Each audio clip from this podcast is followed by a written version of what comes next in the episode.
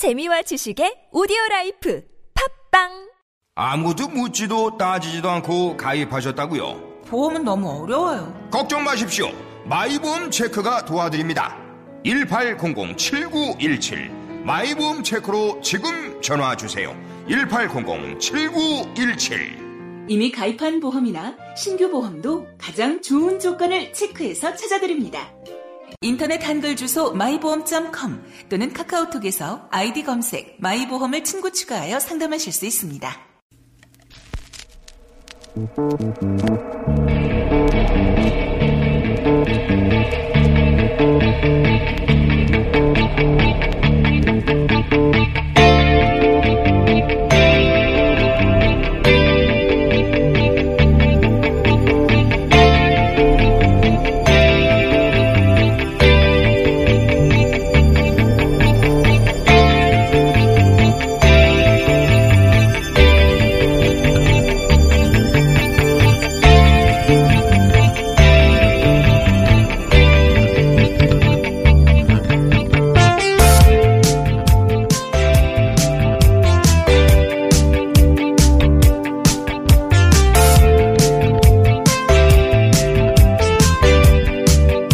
안녕하세요. 김호준입니다. 조선 건국 이래로 600년 동안 우리는 권력에 맞서서 권력을 한 번도 바꾸지 보지 못했다. 비록 그것이 정의라 할지라도, 비록 그것이 진리라 할지라도, 권력이 싫다는 말을 했던 사람은, 또는 진리를 지켜서 권력에 저항했던 사람들은 전부 죽임을. 그 자손들까지 영원히 산을 쓰고 횡단보도를 지나는 600년 사람들 꿀공원 담장 기와도 음심졌고 고가 차도에 매달린 신호등 위에 비둘기 한 마리 건너 빌딩에 웬디 햄버거 간판을 읽고 있지. 비는 내리고 장마비 구름이 서울 하늘 위에 높은 빌딩 유리창에 신호등에 멈춰서는 시민들 우산. 맑은 날 손수건을 팔던 노점상 좌판 위에 그렇게 서울은 장마권에 들고 다시 다시는 종로에서 기쁜 급정을 기다리지 마라. 기자들을 기다리지 마라. 비에 젖은 이 거리 위로 사람들이 그저 흘러간다. 흐르는 것이 어디 사람뿐이냐 우리들의 한 시대도 거기 묻혀 흘러간다. 워, 워, 워, 워, 워.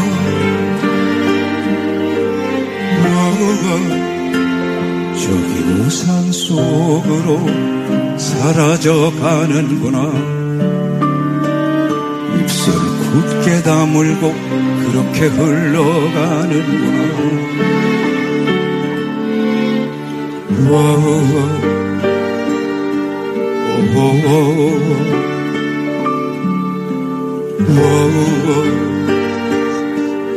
저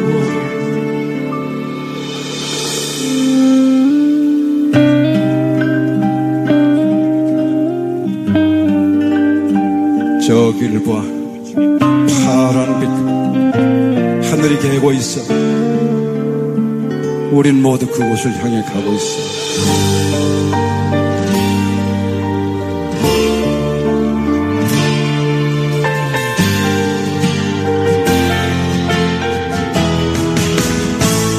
비가 개이면 서쪽 하늘부터 구름이 벗어지고 파란 하늘이 열리면 저 남산 타워쯤에서 모든 다 보일게요. 저 푸르봉당과 봉천동 봉변산 동해길도 아니 삼각산과 그 아래 또 세종로 길도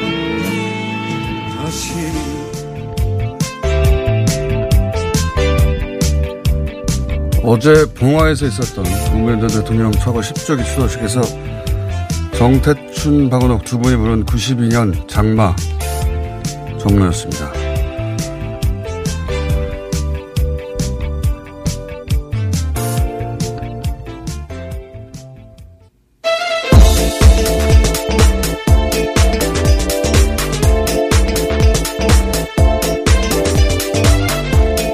시사인의 김은지입니다. 네. 어제 추도식에서 이 곡이 나올 때 많은 사람들이 예, 눈물을 흘렸다고. 네, 지금 다시 들어도 좀 마음이 그렇네요. 그리고 또 이 92년이 그 노무현 전 대통령에게 또 각별한 해거든요. 노무현 전 대통령이 3당 합당 할때 그 유명한 사진이죠. 이 있습니다. 예. 네. 한마디 하고 이제 어, 그 거부하고 3당 합당. 이제 지역 감정 부딪히면서 계속 낙마를 하면서 부산에 출마하게 되는데 그 도전 여정이 시작된 해가 92년이에요. 네, 노무현이라는 사람을 상징하는 하나의 사진으로 남아있는 것입니다. 꼭 찾아보시면 좋을 것 같은데요. 그 92년 총선에서 그 또 악명 높은 예, 조선일보 주간지 주간조선에서 노무현은 상당한 자산가인가 이런 기사를 냈어서 호화요트를 네, 호화요트 소유했다라는 네. 제목을 냈는데요. 나중에 결국 명예훼손 혐의로 배상 판결까지 했다라고 네. 합니다. 하지만 뭐 낙서는 되돌릴 수 없었던 것이고. 그렇죠. 조선일보 100만 원도 하지 않은 거였다고 네. 하는데요. 조선일보하고 악연도 이때 시작되죠. 그리고 나서 또, 어, 그게 이제 92년 총선이에요. 92년 종로. 어, 종로에 또 출마하게 되죠, 나중에. 근데. 네. 그 96년입니다. 네, 그 다음에는 전국 지방선거 부산시장에 출마해서 또 낙선하고. 그리고 이제 종로에 그 이명박 의원이 당시에 98년에 선거법 위반으로 어, 재판 중에 서울시장 나간다고 그래서 거- 그 자리가 보궐이 됐어요. 그때 나와서 당선이 되죠. 근데 종로 1번지가 지금도 그렇지만 이제 건물들이 나가는 곳인데 그래서 거기서 장담됐기 때문에 전도가 유망하다 그랬는데 거길 또 버리고 또 부산으로 내려가죠. 네, 지역주의에 맞서겠다라는 노무현 전 대통령의 뜻에 따라서인데요. 그래서 바보라는 별명이 붙게 됐습니다. 그때 그때 또 낙선하면서 어 사람들이 이제 바보 노무현이라고 부르기 그렇죠. 시작했고. 예, 셈법을 세지 않고 정의나 자기가 생각하는 가치를 추구했다라는 측면에서 바보라고 한 건데요. 탄탄한 지역구를 버리고 또 부산 간다는 게 그게 예, 계속 낙선하는 곳에 말이 안 되기 때문에 처음에는 사람들이 비웃기도 했었어요. 예, 비웃기도 했는데 또 떨어지고 나니까 이제 짠하기 시작한 거죠. 예, 바보 노무현이라는 별명이 그때 만들어진 거고요. 그 낙선 직후에 낙선자 노무현을 제가 첫 인터뷰를 했었어요, 그때. 예. 그때 직접 인터뷰한 건 처음이었는데, 마룡동에 있는 아주 작은 사무실이었어요. 근데 그 인터뷰 중에 제가 지금도 기억하는 한마디가 있는데, 역사 앞에서 목숨을 던질만 하면 던질 수 있다. 제가 이 말을 왜 기억하냐면은, 원래 이런 말은 비장하게 폼을 잡고 하는 거예요. 예. 말 자체는 굉장히 비장합니다. 그러니까 예. 이게 보통 폼으로 이런 말을 하는 경우가 있죠. 근데 어 그러면서 비장한 표정을 지어야 되는데 그때 어 낙선자 노무현은 굉장히 씩씩하게 웃으면서 이 말을 했어요. 제가 어 뭐 이런 사람이 다 있나. 어, 이게 진심이구나 그런 어, 마음이 와 닿았고 그래서 아주 그 말이 오래 기억에 남는데 어제가 10주기였습니다. 그래서 어, 음악과 함께 이야기 들려드렸고요. 첫 번째 뉴스는 뭡니까? 네, 삼성 바이오로직스 사건 계속해서 보도가 나오고 있는데요. 삼성 바이오 에피스가 삭제한 부회장 통화 결과라는 폴더에 이재용 부회장의 음성이 있다는 소식은 어제 전해드- 전해드린 바가 있습니다. 이와 관련해서 좀 더 자세한 내용이 어제 저녁 KBS와 오늘 아침 한겨레 신문에 보도가 됐는데요. 여기에는 이재용 삼성전자 부회장이 바이오젠 대표와 직접 나눈 통화 내용들이 들어 있었다라고 합니다. 검찰은 여러 통화 가운데 바이오젠이 보유한 에피스 지분에 대한 콜옵션 문제에 대해서 논의된 정황을 포착했다라고 하는데요. 해당 통화는 에피스의 모회사였던 바이오로직스가 회계 기준을 변경한 2015년 말 이전에 이뤄졌다라고 합니다. 이게 왜 중요하냐면요. 이제까지의 삼성의 이야기를 또 뒤집는 이야기이기 때문입니다. 어제 저희가 잠깐 전해드렸는데 어제는 이제 어, 에피스 사장과의 녹취록 문건. 어, 근데 지금 오늘 다시 나온 것은 바이오젠 미국의 바이오젠 그렇죠. 영어로 예. 대화했다라고 나오는데요. 바이오젠 대표와 통화 음성 파일이 나왔다는 얘기인데 이게 방금 얘기했듯이 왜 중요한지를 좀 설명드리면 항상 이 해설이 필요해요. 여기 하도 복잡해서 콜 옵션은 빚이다 하는 얘기를 계속 말씀드렸는데 어 이제 빚을 숨겼다는 거죠 그 동안은 그래서 어 이재용 부회장이 지배하던 제일모직을 더 좋은 회사로 보이게 만들려고 그 자회사의 자회사 콜 옵션 빚이라고 예. 예 빚이라고 생각하면 되는데 빚을 숨겼다는 건데 그러니까 이 빚은 어, 합작회사인 바이오젠 지금 등장하는 바이오젠입니다. 미국 회사요. 바이오젠이 주식을 살 수 있는 권리를 가지고 있단 말이죠. 근데 언제 사느냐? 당연히 회사 가치가 높아질 때 사겠죠 그래서 삼성은 이때까지 어떻게 해명해 왔냐면 워낙 그 주식 가치가 낮았기 때문에 초기에는 이거를 회계에 적용할 필요가 없었다. 왜? 사갈 이유가 없으니까 빚이 아니었다는 거죠. 근데 이제 그렇게 해명해 왔던 게 지금 뒤집어지는 정황이 나오는 거죠. 그러니까 그 이전부터 바이오젠 사장과 이재용 부회장이 직접 통화한 거 아니냐. 이게 네. 이제 삼성의 사실상 회장인데 삼성의 회장과 미국에 있는 합작회사 사장이 직접 통화할 일이 뭐가 있냐. 뭐 밥 먹었냐고 인사하겠어요? 이 직관리했다라고 볼 수밖에 없는 정황인 건데요.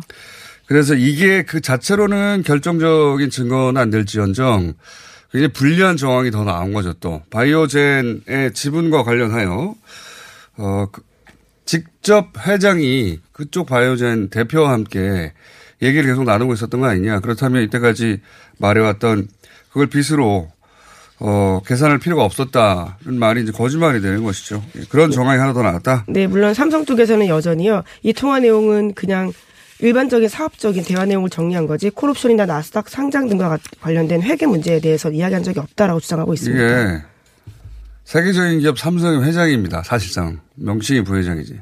회장이 그 자회사의 자회사의 자회사 자회사에 해당되는 신생회사의 합작 상대 대표하고 무슨 직접 통화를 이렇게 많겠어요. 예.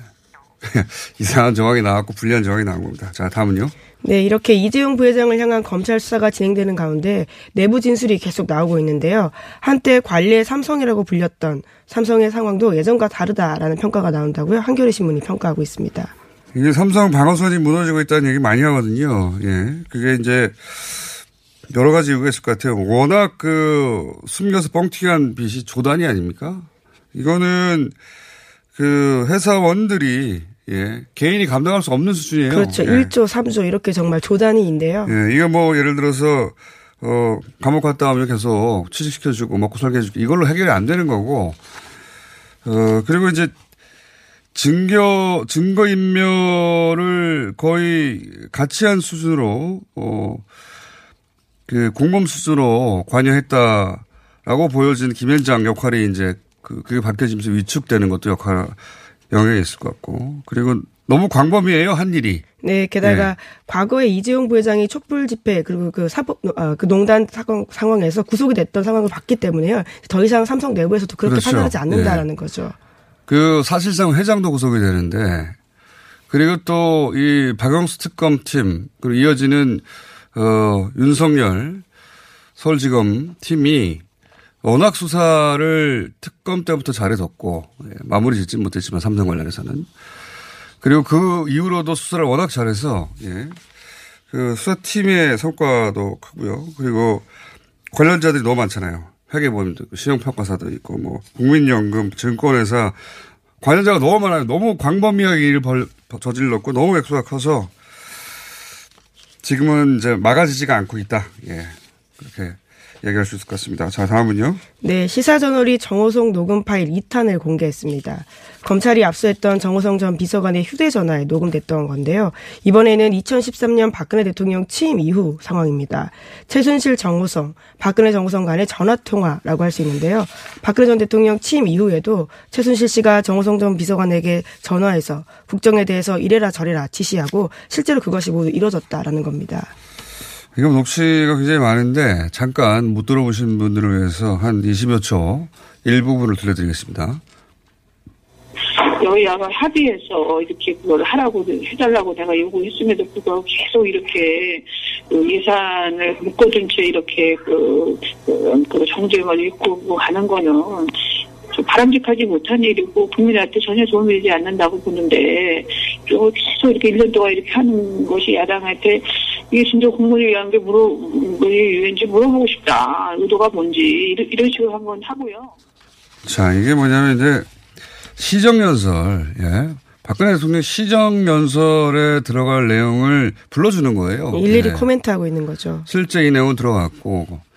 근데 저는 이제 이걸 그 들으면서 뭐 이건 전체 분량이 시사 저널에 의해서 공개돼서 인터넷에서 누구나 들을 수 있는데 들으면서 무슨 생각이 들었냐면 최순실 씨가 하는 말은 본인이 대통령의 감정이입해서 실제로 해요. 이 내용도 보면 아니 내가 내가 계속 얘기하잖아요. 예, 사실상 대통령으로서 지시하는 예, 이야기입니다. 내가 요구했어도 불구하고 뭐 바람직하지 않고 국민한테 소금이 되지 않고 어, 내가 이렇게 했는데 국- 진정 국민을 위한 것인지 물어보고 싶다. 의도가 뭔지. 감정이입을 대통령에게 실제로 했고 예, 그런 내용이 진짜로 시정연설이나 또는 뭐 다른 나라 정, 정상과의 어, 만남에서 그대로 나오고. 네, 그러니까 박근혜 전 대통령은 그냥 배우라고밖에 볼 수 없는 상황인 건데요. 아니 그러니까 뭐 부- 부정할 이유가 아니, 그러니까 도리가 없어요. 그 내용을 듣다 보면은 아 진짜로 다 국정을 했구나. 예. 최순실 대통령 맞구나. 2016년, 17년 사이에 진짜 그때 그런 보도 있었거든요. 이 음성이 나가기만 하면 촛불이 횃불된다라는 이야기 있었는데요. 지금은 이미 이제 뭐랄까요 그 충격이 여러 차례 어, 쪼개져서 와서 이제 아 정말 그랬구나 하는 건데 당시에 나왔으면 그랬죠. 예. 야 상상할 수 없는 일이죠. 뭐 태극기 부대 여, 여전히 믿지 못하시는 분들이 계십니다. 그렇죠. 태극기 부대. 태극기 부대가 이전 정부의 대통령 석방을 원한다면 전 최순실 석방 요구를 해야 한다고 봐요. 실제로 대통령은 최순실 씨였기 때문에 이거를 들으면 들을수록 아마 파일이 더 있다고 하는 것 같던데 참 들으면 들을수록 아 대통령 최순실 씨 맞구나. 또 한 가지 놀라운 지점은 대중정치학이 있어요. 실제로 얘기할 때 그 얘기 내용을 들어보면 자 다음 뉴스는요. 네, 강효상 자유한국당 의원이 외교 기밀을 유출한 사건에 대해서 자유한국당 내에서도 비판의 목소리가 나왔습니다. 윤상현 외교통일위원장 이 비판을 했는데요. 이번 외교 기밀 누설 사태에 대해서 대한민국 국회 외교통상위원장으로서 심각하게 우려하고 있다라고 이야기했습니다. 그러면서 당파적 이익 때문에 국익을 해치는 일을 해서는 결코 안 된다라고도 비판했습니다.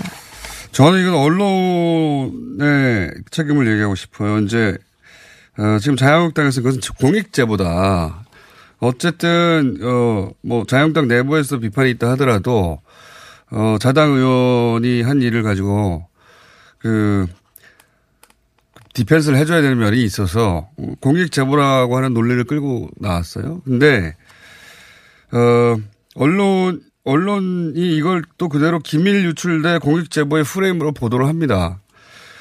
공익제보라는 게 내부 비리 고발 같은 건데 미국 대통령도로 일본 들렸다가 한국 방문하라는 게 무슨 내부 비리입니까? 이거 외교 기밀인 건데요. 이번만이 아니라 앞선 두 차례도 아니 우리나라 대통령이 미국 있었습니다. 대통령한테 일본 온 김에 한국 들렀다 가요 하는 게 무슨 무슨 내부 비리예요 고발할 거리가 돼요 내용이 그건데 말이 안 되잖아요 그냥 말이 안 돼요 법을 다 떠나서 이게 어떻게 기밀 유출된 공익 제보의 프레임으로 나란히 보도할 거리가 됩니까 그 말도 안 되는 프레임이라고 보는데 야당은 그럴 수 있는데 언론이 그걸 고스란히 그냥 보도해 준다는 자체가 저는 이해가 안 갑니다. 이거는 자유한국당이 할 말이 없는 사안이라고 봐요, 저는. 예, 그래서 여당에서도 이런 비판하고 있는데요. 정쟁을 활용하기 위해서 외교안보 기밀을 활용하는 나쁜 습관이 제2의 NLL 사태와 같다라면서요. 또 그러고 있다라는 이건 보수. 진영에서 더 그 화를 낼 사안이죠, 사실은. 예. 어, 이건 윤상현 의원의 반응이 맞는 거죠. 예. 자, 어, 하나 정도 더 끝내야 될 것 같습니다. 네, 북한이 미국 민주당 대선 주자 중 선두를 달리고 있는 조 바이든 전 부통령을 맹비난하고 있습니다. 조선중앙통신이 지난 21일 논평을 냈는데요. 미국 내에서 그의 출마를 두고 지능 지수가 모자라는 멍청이라는 조소와 함께 지나친 기대를 걸 필요가 없다는 평가가 그치지 않고 있는 것은 우연이 아니다 이렇게 비판했습니다. 이에 대해서 인터넷 매체 복수에서는 이렇게 분석하고 있는데요. 북한은 트럼프 대통령과의 좋은 관계에서 이익을 볼 수 있다는 것을 알고 있다면서 트럼프 대통령이 논평을 읽었을 것이고 아마도 기뻐했을 것이다 이렇게 평가하고 아, 있습니다. 요거는 이제 미국 언론을 모니터링을 어, 안 하면 잘 모르는 뉴스인데 내용이 이거예요. 지금 민주당의 대선 후보 중에 어, 제- 대선 후보 군이죠. 아직 대선 후보가 된 건 아니고 선두를 달리는 게 존 바이든, 조 바이든. 아, 조 예. 바이든 예. 그 오바마, 오바마 때, 때, 예, 예. 부통령인데 어, 조선중앙통신이 북한에 조 바이든 어, 후- 예비 후보를 잠재 후보를 맹 비난하고 있어요. 그리고 북한에게는 고맙게도 바이든도 바이든도 이제 북한을 지렛대로 장사를 하는 거죠. 그렇죠. 예. 김정은 위원장에 대해서 비난하고 있는데요. 그러니까요. 서로 말을 주고받고 있습니다. 멍청이다, 뭐 살인 정권이다, 독재자다 서로 주고받고 있어요. 그런데 어, 북한에서 사실은 트럼프 대통령에게 날리는 구애 어, 멘트죠. 보라고 하는 메시지다라는 건데요. 우리는 조 바이든을 싫어한다. 트럼프 대통령의 재선을 원한다. 예. 그런 메시지를, 예, 이렇게 날리고 있는데 굉장히 재밌는 상황입니다, 지금. 예. 어, 그래서 지능 지수가 모자라는 멍청이. 예. 근데 실제로 조 바이든 후보가, 어, 그다지 스마트하지 않다. 뭐 이런 지적도 있긴 있어요. 그 반대 진영에서. 예, 예, 트럼프 실제로. 대통령은 계속 슬리피조라고 공격하고 있는데요. 예, 졸고 공식 석상에서 졸았던 모습들이 과거에 있었기 때문에 그걸 가지고 계속 시비를 걸고 있습니다. 예. 조 바이든 뭐 후보의 잠재 후보의 장점도 있겠으나 예. 빠릿빠릿하고 스마트하지 못하지 않냐. 부통령 출신들이 가지는 또 이미지기도 해요. 그게 예. 옆에서 가만히 서 있는다. 이렇게 재밌는 공방전이 벌어지고 있습니다. 자 오늘 여기까지 하겠는데 끝나기 전에 오랜만에 썬킴 자 영어 자판기 안녕하십니까. 계절이 바뀌어야 만날 수 있는 관계인 거죠. 정말 방송계의 견우와 직녀입니다, 진짜. 자, 아, 오늘은 요즘 정치권이 막장이다. 막장이다. 예. 등장하는 표현도 그렇고, 그 다음에 뭐 정당 내부 사정이 또 그런 것도 있고, 그래서 막장 드라마가 뭐냐 이거예요. 막장 드라마. 막장 드라마, 막 아까 그 조 바이든 후보와 네. 트럼프 대통령과의 그 공방 말씀하셨는데 거기도 나왔던 표현이 있거든요. 네. 막장, 막말 공방을 덩파이시라고 해요. 똥이요? 덩이 똥 제가? 말씀, 제가 말한 거 아니에요, 이거요? DONG가 분뇨지 않습니까? 그래서 똥이죠, 똥. 예. 그거요, 네. 네. 그러니까 서로 이렇게 똥이 그- 뭐 잘못된 말인가요? 아니, 예. 저- 좋은 말이죠. 서로 집어 던지고 싸우는 거죠. 그래서 지금 뭐 일부 언론들은 조 바이든 후보와 트럼프 간에 근데 그거는 네. 우리로 치면 뭐랄까, 개싸움. 뭐 이런 느낌이잖아요.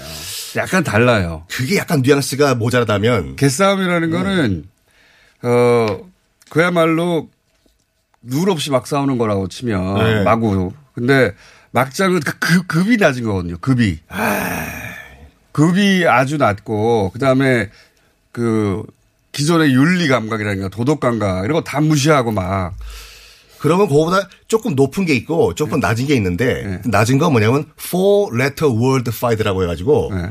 보통 우리가 알고 있는 영어 욕은 다네네 자리예요. F도 네. 네 자리, S도 네 자리. four letter word fight. 그것도 아닌 것 같아요. 이건 어때요? 그럼요. 뭐 있어요? 그, 저, 우리나라 국회보다 저 우크라이나 국회 같은 거 보면은 뭐 이거 말싸움이 아니라 이단 옆차기 날아가고 많이 나오지 않습니까? 그 유튜브 같은 데서 우크라이나 의회 치면은 이 육박전이 나오고 뒤에 배경음악으로 나오는 것이 노래가 바하마의 노래 Who let the dogs out? 우, 우, 우, 우. 누가 개를 누가 풀어놨나 개판됐다. 예, 예. 아니 똑같죠. 그거가 좀 다르다 뉘앙스. 그러니까 윤리도 없고 도덕도 없고 의리도 없고 뭐 그런 거 있잖아요. 법률 스님도 가끔씩 대답을 못 해요. 그러니까 뭐 미국에서도 보면 우리나라도 이제 막장 드라마라는 표현이 나오는데 미국 드라마도 많지 않잖아요. 그런 거 없어요? 아, 그 막장 드라마라는 표현 자체가 있는데 뭐 제너럴 호스피탈 같은 거 보면은 이 김치 포기로 뺨 때리는 거 정도가 아니라 진짜 막장인데 그 표현이 있어요. 뭐, 뭔데요? Your father is my mother show. 라고 해서. 야, 그 느낌이에요, 그 느낌. 그 느낌. 니네 아빠가 알고 보니까 우리 엄마야. 빰빰 빠바밤. Your father is my mother show. 딱이네 이거. 그러니까 성공했다. 윤리고 뭐고 다 뒤죽박죽 돼가지고 예, 여기서는 성 정체성까지 그러니까요. 예. 요걸로 해주세요. 오케이, Your father is my mother show. 끝. 예. 잘 하셨어요 오늘은. 감사합니다. 여러분 이렇게 찔러봐야지 답이 나오네요 요새. 썬킴이었습니다. 감사합니다. 썬킴입니다. 그리고 예, 시사인 김은지였습니다. 감사합니다. 지금까지 이런 코업은 없었다. 이것은 페루의 산삼인가 마카인가. 코어업에 마카가 왜 나와? 코어업이 페루산 마카로 업그레이드 했거든. 진짜? 오빠 열심히 먹어야겠다. 아홉 가지 기능성 원료로 피로, 타파, 활력, 충전. 그리고 남자를 위한 페루산 마카와 신개념 단백질 충전. 주문 폭주. 2 플러스 1 이벤트는 계속 진행됩니다. 코어업 검색해주세요. 자동차에서 발생한 대기오염 물질이 서울에서 발생된 미세먼지의 3분의 1을 넘게 차지한다는 사실 아시죠? 서울시는 노후 차량의 조기 폐차 비용과 저공해 조치를 지원하고 친환경 차량인 전기차, 수소차, 전기 이륜차 구입 시 보조금도 지급하고 있습니다. 그리고 택시, 버스, 화물차 및 어린이 통학 차량 등의 친환경 차량 보급에도 힘쓰고 있습니다. 서울시는 시민들과 함께 친환경 자동차로 맑은 서울을 만들어 갑니다. 자세한 사항은 120 다산 콜센터로 문의하세요. 이 캠페인은 서울특별시와 함께합니다. 이게 무슨 일이지? 로션 하나 바꿨을 뿐인데 내 얼굴이 어떻게 된 거야? 오빠, 얼굴이 왜 이래? 지혜야, 도대체 뭘 했길래 얼굴이 이렇게 환하고 탱탱해진 거야? 헤이브로 Men's Brown all-in-one으로 로션 하나만 바꿨는데 얼굴이 엄청 환해지고 피부결도 좋아졌어. 잠깐, 그거 이름이 뭐라고? 로션 하나로 내 얼굴에 환한 마법이 시작된다. 헤이브로 Men's Brown all-in-one 로션. 지금 포털에서 헤이브로를 검색하세요. 자동차에서 발생한 대기오염 물질이 서울에서 발생된 미세먼지의 3분의 1을 넘게 차지한다는 사실 아시죠? 서울시는 노후 차량의 조기 폐차 비용과 저공해 조치를 지원하고 친환경 차량인 전기차, 수소차, 전기 이륜차 구입 시 보조금도 지급하고 있습니다. 그리고 택시, 버스, 화물차 및 어린이 통학 차량 등의 친환경 차량 보급에도 힘쓰고 있습니다. 서울시는 시민들과 함께 친환경 자동차로 맑은 서울을 만들어갑니다. 자세한 사항은 120 다산 콜센터로 문의하세요. 이 캠페인은 서울특별시와 함께합니다. 이게 무슨 일이지? 로션 하나 바꿨을 뿐인데 내 얼굴이 어떻게 된 거야? 오빠, 얼굴이 왜 이래? 지혜야, 도대체 뭘 했길래 얼굴이 이렇게 환하고 탱탱해진 거야? 헤이브로 Men's Brown all-in-one으로 로션 하나만 바꿨는데 얼굴이 엄청 환해지고 피부결도 좋아졌어. 잠깐, 그거 이름이 뭐라고? 로션 하나로 내 얼굴에 환한 마법이 시작된다. 헤이브로 Men's Brown all-in-one 로션. 지금 포털에서 헤이브로를 검색하세요. 아무 소리도 없어 당황하셨지요? 아무리 힘줘도 소식이 없으면 사고입니다. 내 몸의 하이패스 장사랑닷컴 아무 음식이나 드시고 토끼가 되셨나요? 인간답게 먹고 토끼처럼 싸면 사고입니다. 내 몸의 하이패스 장사랑닷컴 광고와 실제품이 일치하는 회사 장사랑닷컴. 앉자마자 밀려오는 배출의 카타르시스. 미궁 대장사랑.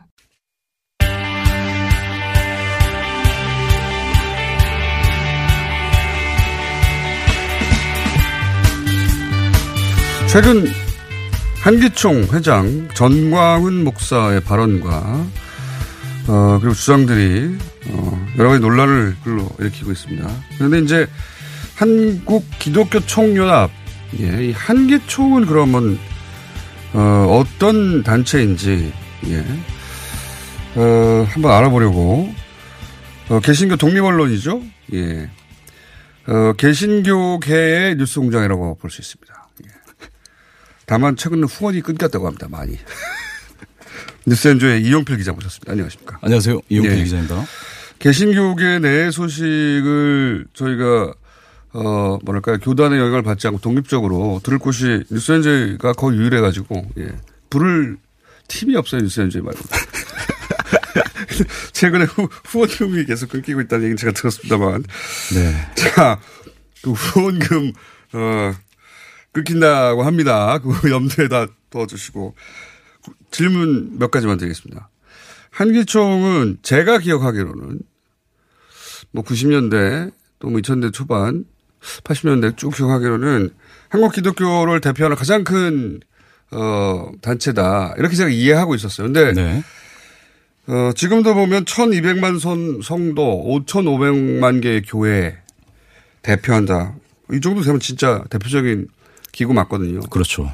그렇습니까, 실제로? 실제로 따져 보면 사실과 많이 다릅니다. 예. 그래요? 한기총 같은 경우에는 이미 대표성을 상실한 지가 좀 오래고요. 아, 그래요? 그리고 개신교 안에는 한기총보다 더 큰 어, 단체들이 몇 개나 더 있습니다.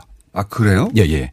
뭐 대표적으로 한국 어, 교회 총연합회나 한국교회 연합이 있고 그리고 진보 성향의 한국기독교 협의회라고 또 다른 조직이 있습니다. 한기총보다 훨씬 큰 그 연합들이 이미 있어요? 네, 있습니다. 한국교회 총연합 저기 한국 교회 그러면 예전에는 분명히 가장 큰 것이 맞았는 연합이 맞았는데 네, 예.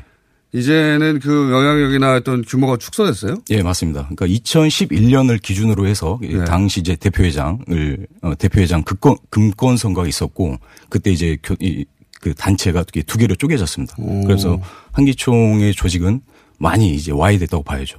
많이 그래요? 약화됐고요. 예. 아, 그러면 이제 과거의 영광을 계속 얘기하는 겁니까? 네, 그렇습니다. 예. 어.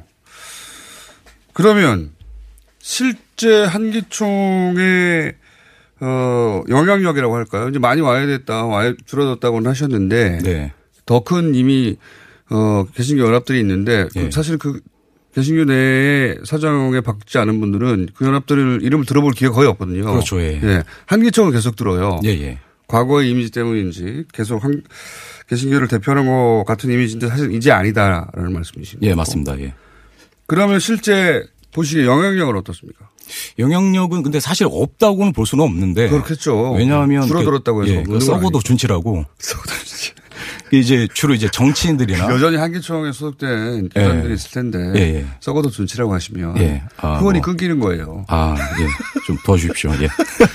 그런데요. 근데 이제 정치인들이나 이런 어떤 이제 소위 이제 이름 있는 사람들이 선거철이나 이런 때 되면 항상 한기총을 내방을 해서 아. 그러다 보니까 계속 어떤 마치 뭔가 있는 것처럼 보이는데 아, 사실은 정치인들도 영향력은- 정확하게 몰라서 한기총의 어떤 행사나 이런 데 가는 것도 있을 것이고요. 예, 맞습니다. 예.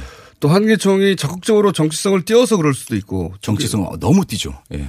그죠. 음. 사실은 지금 최근에 정광훈 목사의 발언은 그 개인으로서 음. 또는 뭐 자연인으로서 한 사람의 목사로서 이렇게 말하면 모르겠는데 한기총 회장으로서 선거운동을 하겠다는 식의 또는 뭐 설교 와중에 뭐 그 특정 후보를 지지한다는 이거는 선거법 위반이 거의 제가 보기엔 자명하거든요. 예, 예. 어. 사실 그 선거법 위반 소지로 지난번에 이제 작년에 이제 2개월 정도 실형을 살다가 나왔고요. 한기 그 정광훈 목사가 예, 예. 2년이나 실형을 사셨어요? 2개월. 아 2개월. 예, 살다 나왔습니다. 예. 그렇게 조심하시지 않고 한 번 갔다 와서 그런지 뭐 더 더욱 대담해진 것 같습니다. 예. 그러니까 이 영향력이라는 게 이제 정치인들한테 미친 영향력이라는 게 규모가 축소됐다 하더라도 그보다 더 큰 조직이 많다 하더라도 이렇게 직접적이고 어, 공개적으로 특정 후보를 지지한다는 발언을 해주는 단체가 없다 보니까 그렇죠. 그래서 또 과거의 영향도 있고 예. 그래서 이게 영향력이 과거보다 줄었다는 걸 모르는 분들도 있고 네. 하여튼 그게 결합돼서 지금 지금까지 온 것이네요. 네, 맞습니다. 혹시 최근에도 뭐 위력 정치인이 한기총 행사에 와서 무슨 발언을 했다는 그런 게 있어요? 뭐 잘 알다시피 황교안 대표가 한번 예, 왔었고요. 뭐 크게 그리고. 어제 이제 어제요? 기독교 지도자 포도, 포럼이 한번 열렸었는데 최신 김문수. 전 경기지사 아 김문수 예, 전 전 지사. 경기지사가 와가지고 아주 의미심장한 말을 한 번 했습니다. 뭐라고요? 지금 청와대를 잡고 있는 세력이 있는데 네. 그래서 김일성, 유일신을 믿는 사람들이 청와대를 다 점령하고 있다. 그리고 법원 뭐 이런 데를 다 아? 점령하고 있다. 예, 예. 김일성 유일씨를 믿는 사람들이 지금 청와대에 가 있다? 예, 예. 그래서 한기총이란 뭐 기독자유당이 나서서 좀 막아야 된다. 이런 취지로 또 말을 했습니다. 김문수 지사가요? 예. 전 지사가? 김문수 전 지사는 지금 정광훈 목사가 심호하는 사랑제일교회 교인으로 등록이 돼 있고요. 어제? 그게 예. 최신 뉴스인데. 예, 예. 김, 오디오는 혹시 없으십니까? 오도 있습니다. 아직 안, 가, 안 가져주셨죠? 네, 예. 주세요. 네, 알겠습니다. 뭐 어, 임종. 임종석 김일성 유일 씨를 네. 믿는 사람들이 청와대를 운영하고 있다니 너무 많이 나갔는데. 임종석 전 비서실장은 골수 주사파다. 또 이런 발언도 했고요. 야. 아니 뭐 표현은 하여튼 그렇습니다. 네. 지금 그렇게 여전히 정치인들이 거기 가는 거군요. 네, 맞습니다. 어, 그런데 다른 그 기독교 연합들은 네. 어, 이런 한기총의 뭐 발언이, 발언이라든가 또는 어, 정광환 목사의 활동이라든가 여기에 대해서 비판이 없어요? 아무래도 좀 같은 계열에 있다 보니까는 조심스러운 그러니까, 그러니까 좀 그게 개신교 전체에 부정적인 영향을 줄까봐 서로 비판을 잘 안 하는. 네, 잘 안 하죠. 예. 잘안 근데 이제 하는데 그 내부의 소식을 잘 아시니까 예, 언론에 대놓고 비판까지는 안 간다 치더라도 그 분위기는 아실 거 아니에요. 아, 분위기는 되게 상당히 불편해하죠. 음. 예. 특히나 이제 지난 대선에서는 또 이 정광 목사가 범 기독교라는 타이틀을 내걸고 예. 우리는 홍준표를 지지한다. 고 예. 해가지고 아주 그때 시끄럽습니다. 기독교 안에서는. 정광훈 목사는 정당을 추진한 적도 있잖아요. 지금도 추진하고 있죠. 기독자유당. 예. 예. 그러니까 이건 제가 보기에는 목사라고 하는 특별한 지위, 종교 지도자로서의 지위를 이용해서 정치 활동을 고스란히 연결해서 하는 네. 그 종교 정치를 분리하는 우리나라 헌법도 안 맞고 음. 게다가 지금 그 지위를 계속 활용해서 기존 정치인들하고 손을 잡고 사실상 선거운동을 해주는 거와 마찬가지인데 네. 이거는 문제가 기- 신교 내에서 제기돼야 되는 것 같거든요. 사실. 예, 예. 근데 본인 스스로 이제 정교 분리라는 말을 내걸면서 오히려 교회는 더 정치에 참여해야 된다. 이런 또 역. 그 어떻게 그런 논리가 성립되죠? 그러니까 교회가 예. 정치에 적극 참여해서 어떤 어 그럼 공통통일을 이루어야 된다. 종교와 정치를 그럼 분리해야 된다는 말을 하지 말고 그걸 예. 같이 가야 된다고 말해야 될 땐, 근데 그 말을 하고 그 다음에 정치에 적극적으로 해야 된다는 걸 어떻게 연결시키죠? 논리적으로? 그 논리가 잘 성립이 안 돼가지고 잘 이해가 안 됩니다. 예. 아, 직접 모셔야 되겠습니다. 저희가. 예, 예. 아무래도 정광훈 목사님은 내재적 논리가 있을 수 있으니까. 예, 예. 알겠습니다. 그, 아, 뉴스엔조이 후원이 왜 끈끈인지 알겠고요. 여러분 많은 후원 부탁드립니다. 예. 제가 그 김문수 전 도지사가 그런 발언을 했다는 걸 알았으면 네. 녹취 파일부터 부탁드렸을 텐데 바로 보내드리겠습니다. 이게 또 후원이 늘지 않는 이유기도 합니다. 바로 바로 우리가 요구 안 해도 들고 오셨어야지. 네. 아, 센스. 자, 오늘 여기까지 하겠습니다. 네, 감사합니다. 궁금증이 어느 정도 풀렸습니다. 개신교의 독립언론 뉴스엔조의 이용필 기자였습니다. 감사합니다. 네, 감사합니다.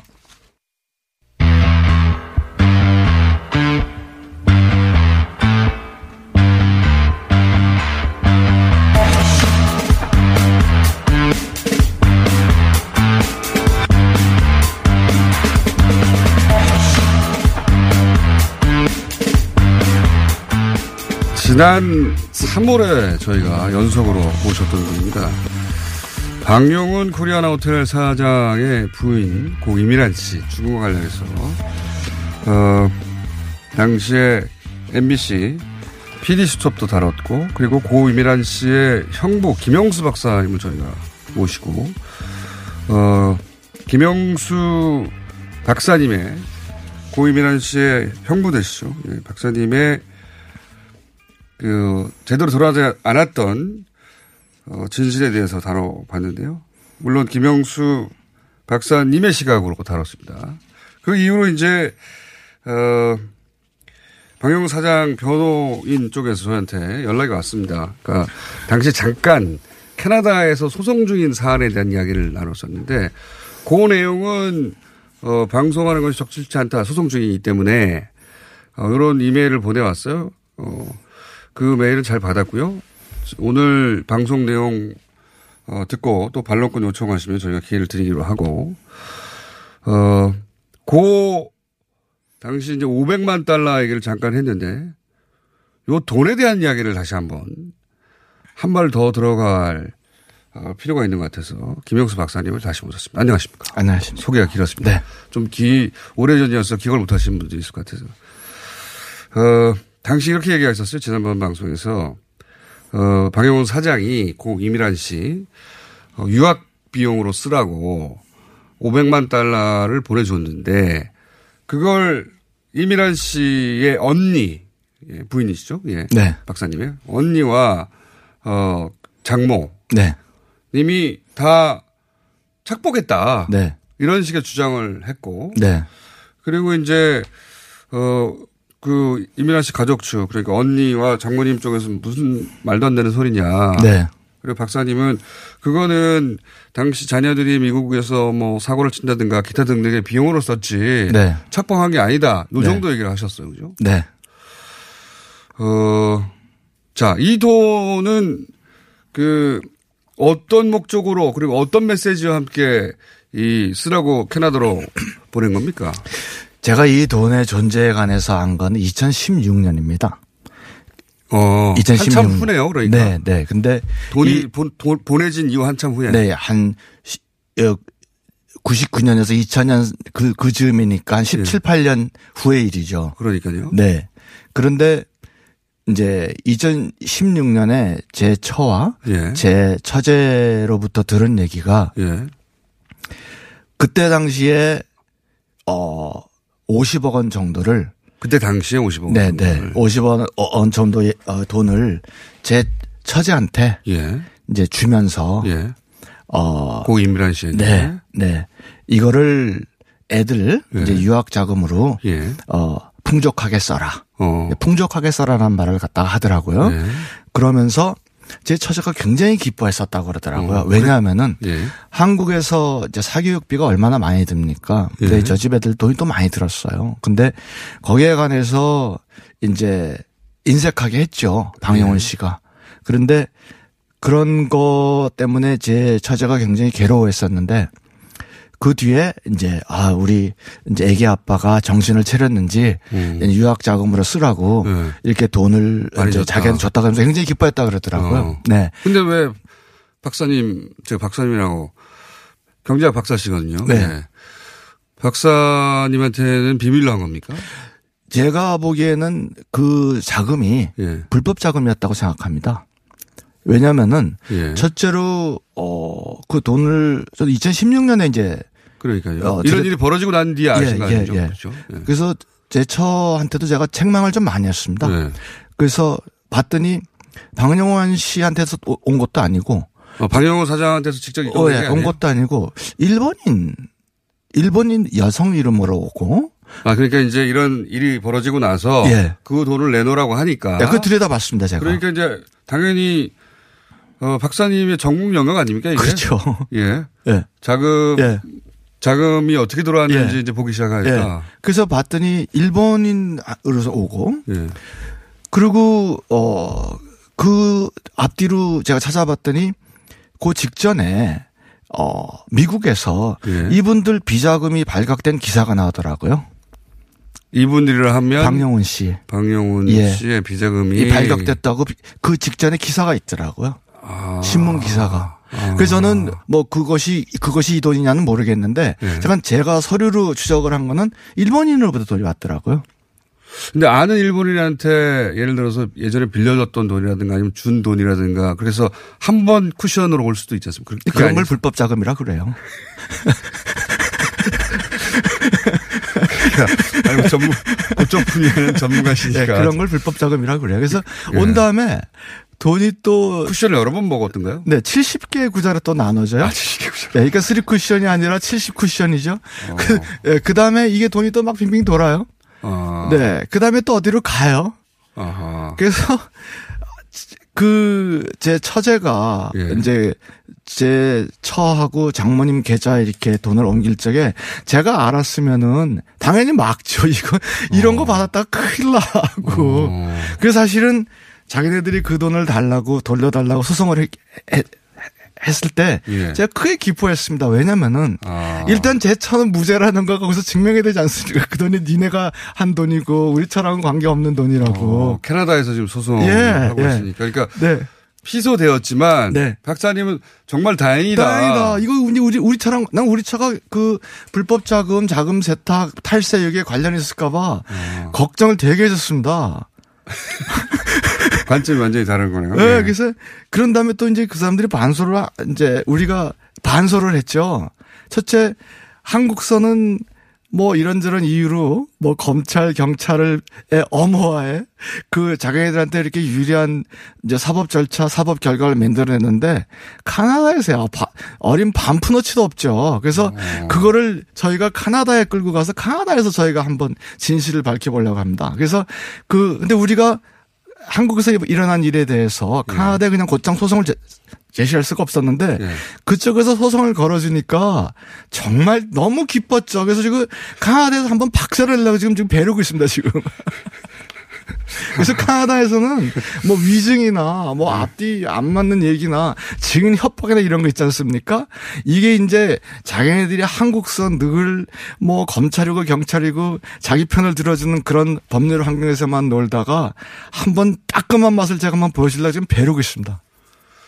일이 그렇게 된 거군요. 네. 예, 그러니까 그 50억을 어 사실은 착복했다고 네. 이런 일들이 벌어진 것과 마찬가지인데 네. 그게 유일한 원인은 아니지만 예. 근데 뭐 착복했다고 얘기하는 거가 매일 말이 바뀝니다. 얼마 전에는 예. 이제 우리 또 처남이 착복을 했다 그러다가 이제 그 얘기는 또 쑥 들어가고 매번 누가 뭘 착복했다는 얘기가 맨날 바뀌어서 예. 그래서 그 돈을 내놓으라고 카나다에 소송했는데 거꾸로 박사님은 아 이걸 통해서 이 예. 자금을 역추적하여 이 예. 자금이 가진 불법성을 증명할 기회가 왔다. 아니 뭐 제가 그걸 증명하고 싶은 생각은 없고요. 저희는 법정에서 가령 이제 뭐 자기네가 받을 돈이 있다고 하니까 자금 하- 이제 그러가도 영어로는 forensic accounting이라 그래요. 다 내야 됩니다. 뭐 어느 구좌에서 어떻게 왔다 다, 다 내야 되는데 그런 자료를 보면 뭐 자기네가 뭐 얼마나 엄청난 일을 한 거가 자질로 드러나게 되는 거지. 저희는 그거에 대해 추적하거나 폭로하거나 의사 전혀 없습니다. 그렇죠. 자기네가 자기네가 폭로한 거지. 저 이거 좀 분명해 주십시오. 저는 폭로한 적 없습니다.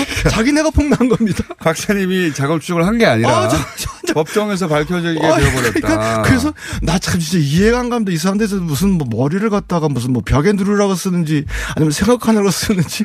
근데 지금 재판이 그럼 잘 진행되고 있습니다. 진행 못 하고 있죠. 그래서 이 사람들이 이제 해놓고 보니까 아 뜨거 싶은 마음입니다. 그래서 아, 그래가지고 재판 지- 그래서 절차가 진행이 잘 안 되고 예, 있어요? 그래서 자기네가 손을 제기한다. 근데 그 뒤에 이제 그 서류를 계속 제출하고 소를 취할 수도 있잖아요. 그쪽에서. 못하죠. 왜냐면은 자기가 반서를 제기했으니까 우리가 취하해야 됩니다. 아 그거 못하게 하려고. 못, 아, 당연히 못하죠.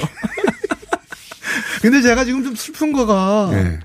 진짜 내가 따- 다른 데서도 얘기했는데 한국이란 공동체가 한국 한국이란 공동체가 이거를 자체 내에서 진짜 처벌하고 격려하고 자체 정화를 해야지. 아 내가 그걸 한국에서 이런 이런 사람들 얘기를 갖다가 카나다 사법기관에 가서 카나다에서 해결한다는 게 좀 참참 부끄럽습니다 진짜. 아유.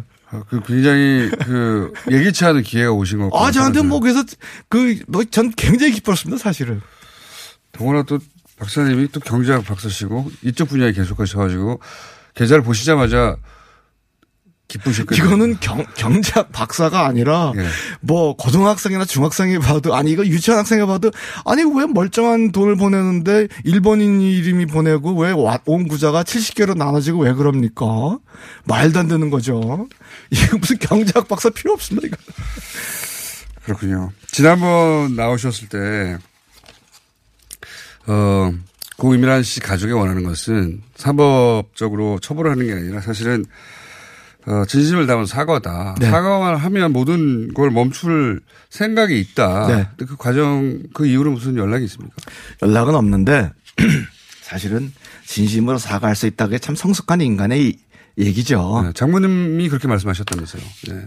아, 장모님 그렇게 얘기 안 하시는데 제가 그렇게 주선을 하겠다고 노력을 해보겠다는 거죠. 장모님 얘기 안 하셨습니다. 아, 그렇군요. 예, 예. 예. 근데 대리인으로서. 네, 예, 그렇게 대리인으로서. 노력해 보겠다. 예. 네. 근데 이 인양반들이 자기네가 잘못했다, 아니다 입장에 관해서 지금 한 다섯 번 정도 입장이 바뀌고 있습니다.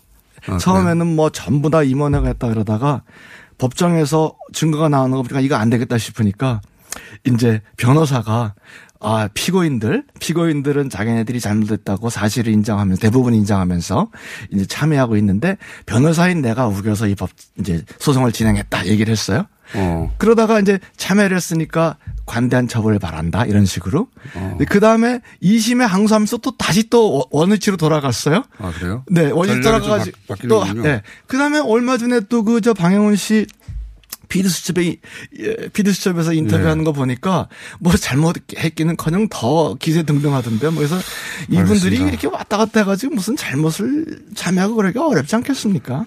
알겠습니다. 이 방송을 듣고 또 이제 방용인 사장 측에서 네. 변호인을 통해서 네. 어, 반론권을 요청하거나 네. 그러실 수도 있는데 네. 혹시 그 그쪽 변호인 측에서 나면 같이 아니 변호인 측은 변호인과 만나야 되니까 그건 안 되겠죠. 아니 뭐 아니 뭐저 좋습니다. 뭐 저는 뭐 누구든지 나와서 예. 근데 그 변호인도 내용을 잘 모르고 계신 것 같아요. 왜냐면은 왜냐면은 이게 뭐 변호인들끼리도 말도 다 드- 그래서 저게 완전 스텝이 꼬인 것 같아요. 그래서 지- 그 그래서 이쪽 이쪽 재판에서 막 들이내는 재료를 보면은 자료를 보면은 저쪽 재판에 막 불리한 자료를 내고 예, 반론권 저희가.